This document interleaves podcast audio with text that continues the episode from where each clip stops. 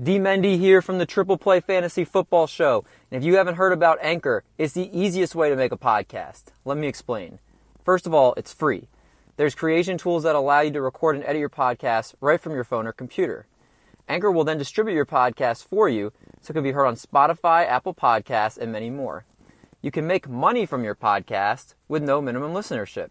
It's everything you need to make a podcast all in one place. Download the free Anchor app or go to anchor.fm to get started. Ladies and gentlemen, we welcome in a man who ain't ever giving you that fake smile.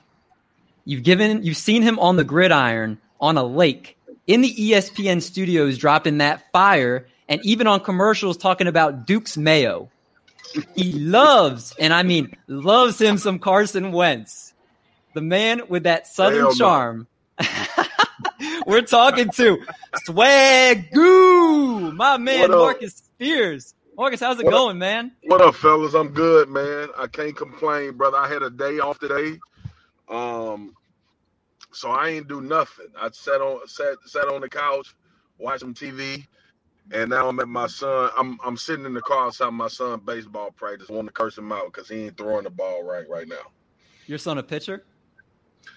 He pitches and he plays right field, man. Long, lanky lefty, bro. And um, hopefully he can go make some money and I can use him as an insurance policy. I love that. Um, but since you're right now the only uh, pro athlete, so I want to start with this.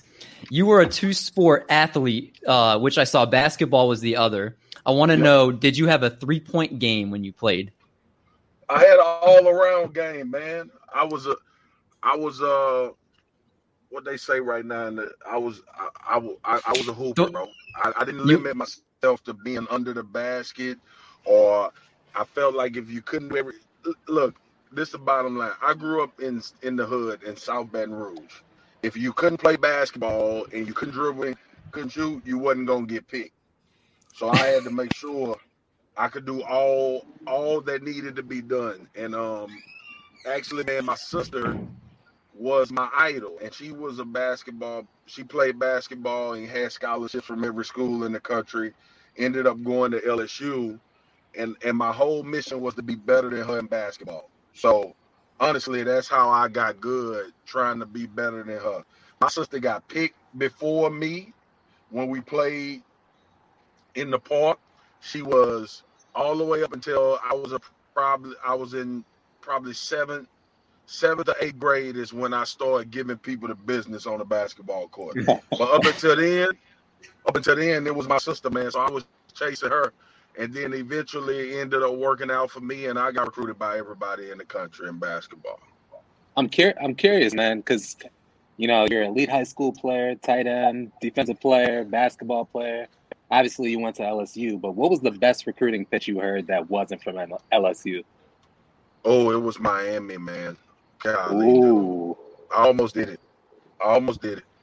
I I landed. I landed in Miami, and I don't know if you guys ever been, but that drive when you driving across that water, okay. and I was just thinking to myself, I'm home. And then when you get there and you see the girls, you like, you like, what are what are these? And being 17, man, being 17, all of that stuff kind of get you, it gets you caught up. And Uh-huh. fortunately, fortunately for me, um, and, and the pitch was great. Let me be honest, like um, Chuz- Roger Ziency was the coach there, and I played tight end. I was being recruited as a tight end when I was coming out of high school. I wasn't being recruited on defense, and um, they had just sent Jeremy Shockey to the NFL. Bubba Franks had Yeah. just been drafted number one overall. So Miami already had an offense that was tailored towards the tight ends making plays. And I wanted to go somewhere where they threw to the tight end because because when I was coming out, man, in 01, it offense wasn't like it is now, where tight ends are more as important as your number one wide receiver when you have a good one. Um, so you had to kind of look at programs that already was using guys at that position. That like that was a part of their offense. So Miami made the pitch that I could come um, and, and continue to do what I was doing at the position. I was the number one tight end coming out of high school. And I was like, yeah, I'm I'm about that. I want to score touchdowns. I'm in Miami. I'm gonna go to the league because y'all just sent two dudes in the first round. Um, so all of that was set up, and then Nick Saban showed up, and that was it. Yeah, Man, I, that's a. I, I wouldn't have had that same strength, man. If I saw the girls there, uh, that that would have Dude. sucked me in, man. dude. You know when you're in college, you're just young and dumb, man. You like you like all of the pretty lights of water and the pretty girls. You about to you about to sign four years of your life away for all of the wrong reasons. And I How did uh, how did And how my did dad- Saban? my how dad did- was like, "Yo, you got to come home, bro. You can't go there." Oh, okay, okay. So that was Yeah. that was the ultimate decide decider, the proximity and saving just being the man. Oh yeah, bro. It was so Saban. Saban was. I don't know why this resonated with me at the age, man. But the the one thing Nick Saban told me, and Jimbo Fisher recruited me. Jimbo Fisher was like my everyday recruit recruiter. Uh huh. And then you know they bring, Saban would come to like big games. He'll come to like big basketball games. Uh, we played in the state championship my senior year and we lost, and I'm still not over it. But Saban came to that. But but like he, wasn't involved in the everyday kind of reaching out. That was Jimbo. And uh, Okay. Yeah. I just thought they had something special, man. I, I thought the staff was great and they were honest. And Nick told me, he was like, man, if you best play, what you going to play. And everybody else was like, you going to play and you going to do this and you going to do that. And he just told me, he said, man, when you come, when you, you come to LSU, you got to compete for your spot. And just know if, if, if you good enough to start for me, you'll be good enough to play on Sundays. And I was like, I, I bet. So I trusted that what he told me, and it worked out. Yeah, Nick Saban. I mean, what a what a guy. I mean, if he tells you that, I can see buying into that. But you Yeah. obviously had a great career in college. I'm not going to list all your accolades because that'd be like reading a novel right now. So, so we're gonna go to when you got drafted, and you Yeah. got drafted by Jerry and the Cowboys. Man, tell me, I'm, I'm interested. How many alcoholic beverages did you drink that night, and did you have any shots of of anything good? Because uh, I feel like that's the way you got to celebrate when you get drafted. Man, I don't know how old you guys are, but I had a lot of Hypnotiq that night. That was that was that was um here's Those uh, Hype Williams videos. yeah, here's the thing about me, man. I'm not a big drinker anyway. Um, but that night we got lit. And it was it was uh like I got lit with my mom, my dad, uncles, cousins, friends. Everybody was lit. And then everybody got sober. And then they, everybody except me realized that they were still broke and I had some paper now. um, so it was fun, man. Like like draft draft night is is I'll, I'll say this draft day is nerve wracking, and unless you like a top, unless you like one of the top five guys, after that it's like a free fall, bro.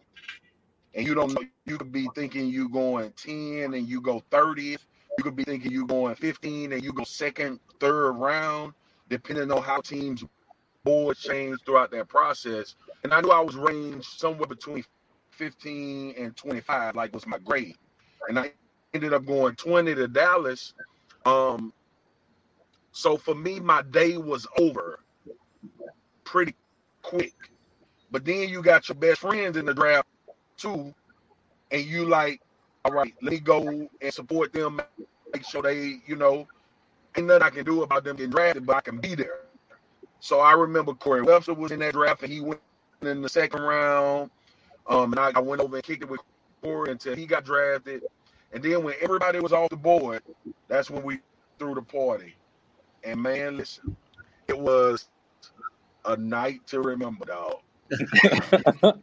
it was it was a night to remember, man. It was great. It was great. So, Marcus, I'm going to buy a bottle of Hypnotiq this weekend and drink it in your honor. But it, I want to transition. Don't don't do it fast though, bro. I don't want to do it. Not the entire bottle at one time. But yeah, man, I don't want to be responsible for you walking around naked somewhere. Police got you. Like, not won't do that to uh, Saturday. But your rookie season, week 14 against the Chiefs, you had a 59 yard fumble recovery and you got play of the game football. I know you still have that. Where is it in your house? Oh, I got it, man. It's in the office, man. Um, still, it it was a great play. Um, I just can't remember nothing, but I got ran down, and uh, it's embarrassing. Um, but but let me tell the story, man. Because so, so Bill Parcells had ruled all his defensive and offensive linemen, we had to wear these knee braces, man. And you just like you couldn't run them. You could not like get a full stride. And I wasn't the fastest guy in the world, but I damn sure didn't need no extra weight on me trying to run back a punt return. Um, and I got walked down by offensive lineman because I had to cut around Larry Johnson, who was trailing me, and Roy Williams trying to throw the the block, and I don't know what the hell I'm thinking that I'm gonna cut back and get to the end zone, but I tried to cut back and it was a no no. But I still went 59 yards, man. I still got the ball, and my um my wife, who was my fiance at the time, got that picture, got that thing laminated for me, and I got a picture of it too. That was the first big play I made in the league, man.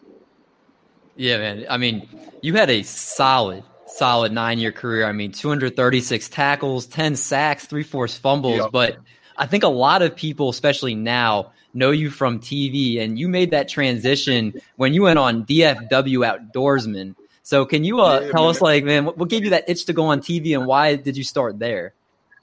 Well, I'm a hunter, man, um, and, and, this is something near and dear to my heart, man. I just didn't. I, I love to hunt. I grew up doing it from Louisiana. I, I fished with my grandfather growing up, so I always been outdoors, man. Then I got into hunting, and just it African Americans wasn't represented in the hunting culture. And my big thing was I was I know for me, I would have got in trouble. I would have been locked up. I would have sold drugs if it wasn't for sports. Where I'm from, like that, that's the alternative. Um, and I know it's, it's a lot of dudes with stories like that. So I'm I'm not saying that to try to separate myself, but I also knew that hunting for a lot of impoverished kids, not just black kids, hunting for a lot of impoverished kids, it it teaches you so many lessons, bro. It teaches you responsibility. You gotta. It teaches you responsibility with a gun. Um, it teaches you responsibility with animals and and realizing that when you harvest an animal, it's a, it's a responsibility to go with that. So that's what I was trying to show, and also have fun. Like I, I love having fun. Y'all know that. Oh yeah. If I'm not having fun, I ain't doing it. I'm not doing it. That's my that's my motto in life. I don't have like this big philosophical, deep, um, you know, well thought out idea about life. I'm trying to have fun. I'm trying to make sure the people that I love know I love them, and I'm trying to make sure that I do good by other people. That's really the only principle I live by in life, bro. So the Hun Show was a manifestation of me really trying to show love and also do something um, for the greater good of people that wouldn't necessarily have that experience and, and give them something else to look forward to as opposed to trying to trying to do what's going on in the neighborhood. Yeah, that, that's awesome. Um, I uh, so you know, I know you started there, but man, you really worked your way up through the SEC network uh, on the Paul Finebaum show, thinking out loud, and now, man, you're on the mothership, man. You're on ESPN, First Take, Get Up, NFL Live, man. You are the Swagu. So, what's it like being on the top of all sports media, man? Oh man, it's a blast, man. I, you know, dude, it's um, it, it, it's one of those it's one of those situations where you don't really ever think about that you're gonna end up there. Like I never thought that, you know, for me, I was just doing what I what I wanted to do. I never was thinking about, oh, I need to level up and go to the big show or the big network. Or I always wanted to go on first take because I wanted to get at Stephen A. but I never thought that I never thought that it would be like something that would become one of the things at ESPN. Um, but do what I do, what I do on television is what I grew up seeing my dad and my uncles do. and what I do on TV is what I grew up in the barbershop doing. Um, and I think, honestly, I think that's why people relate. And, and back to what I was saying earlier, I'm not trying to be the smartest guy out there, bro. I know what I know, right? And I think I think smart people, regardless of how much acumen you have as far as reading books or in business or in doing TV, the smartest people in the world are the ones that know what the hell they know and don't and know what they don't know. That's the mm-hmm. smartest people in the world. So I'm not ever gonna I'm not, not ever gonna get on TV and give y'all something fake. And I'm not ever gonna get on TV and act like this corporate buttoned up dude because I ain't never been that. and I, um, I think that's that's why you're so likable and especially to everybody I know, because it's just like it's it's just like you know talking to your friends at a barbershop. So I'm curious, like, how do you go about preparation for shows like Get Up and First Take? Is it just like because you're a, you were a pro ball player and you know what you know, you can kind of just watch the games and and just go on it, you know, the next day and, and talk as long as you need, or do you are you doing a lot of research? Like, how do you go about preparation? Yeah, I'm researching, man. I, I you know, obviously watching it. The, the, I tell people all the time, sports is the greatest thing because you see it what's happening in real time, and all you do is react. Um, you know, I work with Mina Kimes and Dan Orlovsky on NFL Live, and Mina is a stat genius. Mina, can, oh yeah, Mina can make stats correlate to what you just watched in the game better than anybody on TV. And then mm-hmm. Dan with his his ability to break down offense and not only the quarterback back position, but to tell you the whys and how people are having success or why and how they look terrible. And then my role is to tell you, man, Jamal Adams knocked the hell out of somebody. Yeah. you know what I'm saying? And, and right, then right. When, and then when I feel like there's a there's there's a intricate something that needs to be explained football wise, then I go in to my years in the film room and my years in the D line room and my years in in the in with the defensive coordinators and putting game plans together, trying to figure out how they're gonna stop people. So I think you gotta have a range, but but my preparation, man, really is my life.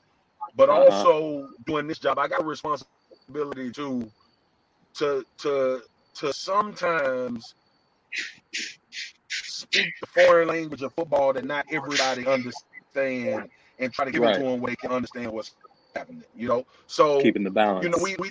We, we throw terms around like we throw RPO around, right? Run pass, right, right, right. And somebody right. might say that five times, and you have people on TV like, "What the hell is he talking? about? What the hell is the RPO?" When, mm-hmm. when you have a run, when you can run the ball, you can pass the ball on the same play, right? But but simple stuff like that is sometimes I got to realize that when you just get on there and you say RPO, you might be talking over somebody's head. And for me, that's when I come in. That's when I'm like, look, this was a terrible play by this dude, this wide, and you don't need no no detail about it. Like mm-hmm. look what happened. Mm-hmm. Right. So, you know, a lot of my preparation is just just being in the game for a long time. And then through man, the, the bottom line is I, I firmly believe this, and it might not be the case for everybody. You gotta really love and enjoy sports in order to do what I do and right. I really love and enjoy sports, man.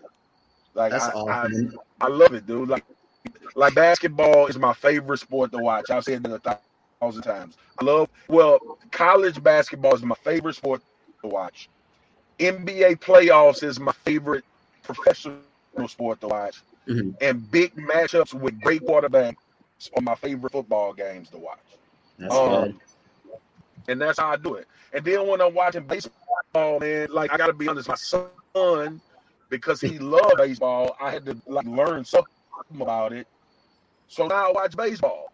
And I you know, I I realized I had I wanted to find out why Mike Trout was so good. Like uh-huh.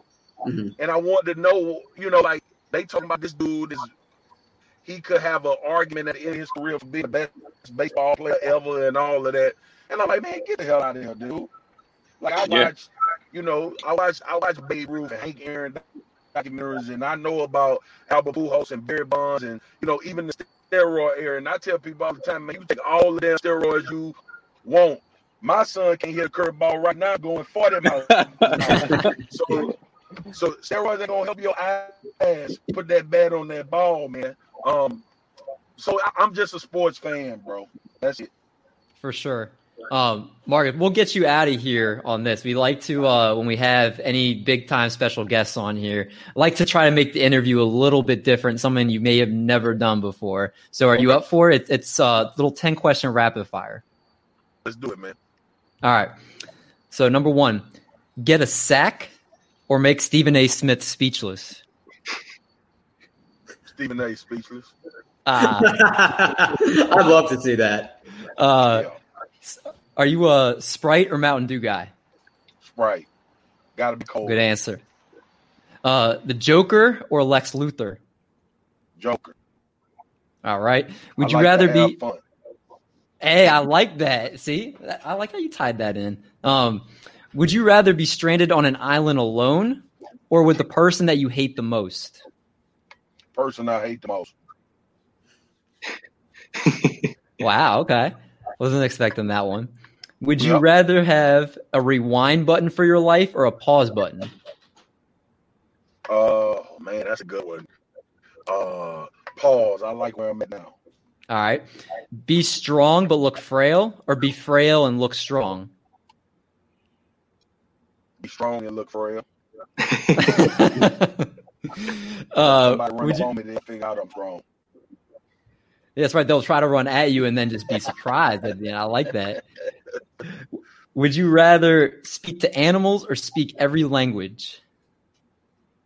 Speak to animals. They not gonna lie to you. That's good. Man, it's, what, see, I'm, I'm sleeping on Swagu's like just like knowledge here. Like he just spitting some like really good stuff right he's, now. he's the hundred We might- we emoji. might have to- Say, bro, animals wake up in the morning, they try to figure out how they gonna eat and what they gonna do to it, and that's that's truth. Would need- you need rather to, uh, eat brownies? Huh? Huh? Oh, I'm saying, would you rather eat brownies with the chance that there are rocks in them, or eat an entire jar of mayonnaise Brownies with the chance of what in them? with uh, rocks? Rocks. Yeah, Oh, like- jar of mayonnaise. So you're not a risk. You're not a risk taker, Swagu. I was on your No, side. bro. Hey man, man, they suck, but I ain't about to. I ain't about to break my teeth out of my mouth trying to eat no damn brownie. All right. Would you rather fight a hundred duck-sized horses or one horse-sized duck? One horse sized duck. Because you would uh just take them down. Yeah, I can at least see him. I can't see all of them coming at me. A, a horse-sized duck is probably like somewhat a little bit bigger than an offensive lineman. So yeah, I feel like that's a Yeah, I'll no-brainer. be all right. I'll be all right. You know, big dude. That's a big dude question. That's easy, man. All right, this this one's the most one you have to think about. It's the last one. A man approaches you with ten million dollars in their hand, and he tells you that a snail is going to chase you for the rest of your life. And if it touches you, you die a painful death. It can't be killed, and it knows your location at all times. Its only purpose is to find you. Would you take the ten million dollars, or would you not take it? Now he keep that to me. I'll figure out how to make it another way. I I like I- that. I like that. Well, Marcus, man, you honestly, I, I knew it was going to be awesome to talk to you. Like, I know the vibes you are on TV, but man, it, it was even more of a pleasure than I thought. And I appreciate you putting up with us uh, in this weird interview we were giving you, and um, really appreciate your time. Nah, it's all good, man. Respect, man. Y'all keep doing what y'all doing, and if I can support, I'll support, bro. No doubt. Y'all keep doing this, man. Hey man, Hey, you got anything you want to plug? Not really, man. Just I want to plug Jesus, bro. That's it. Love God, man. Everything else will fall into place. I'm gonna keep a lookout for your son, future prospects list. He For comes from sure. Oh yeah, man. Better, Tennessee. better get his ass in that major leagues, man. I told you, insurance policy. That's awesome. Hey, everybody listening, I know you've seen this man on TV, but if you're not following him, I don't know what you're doing. He's at mspears96 on Twitter and Instagram. Thank you, Mr. Swagu. All right, man. Y'all take care, bro. This was fun, man.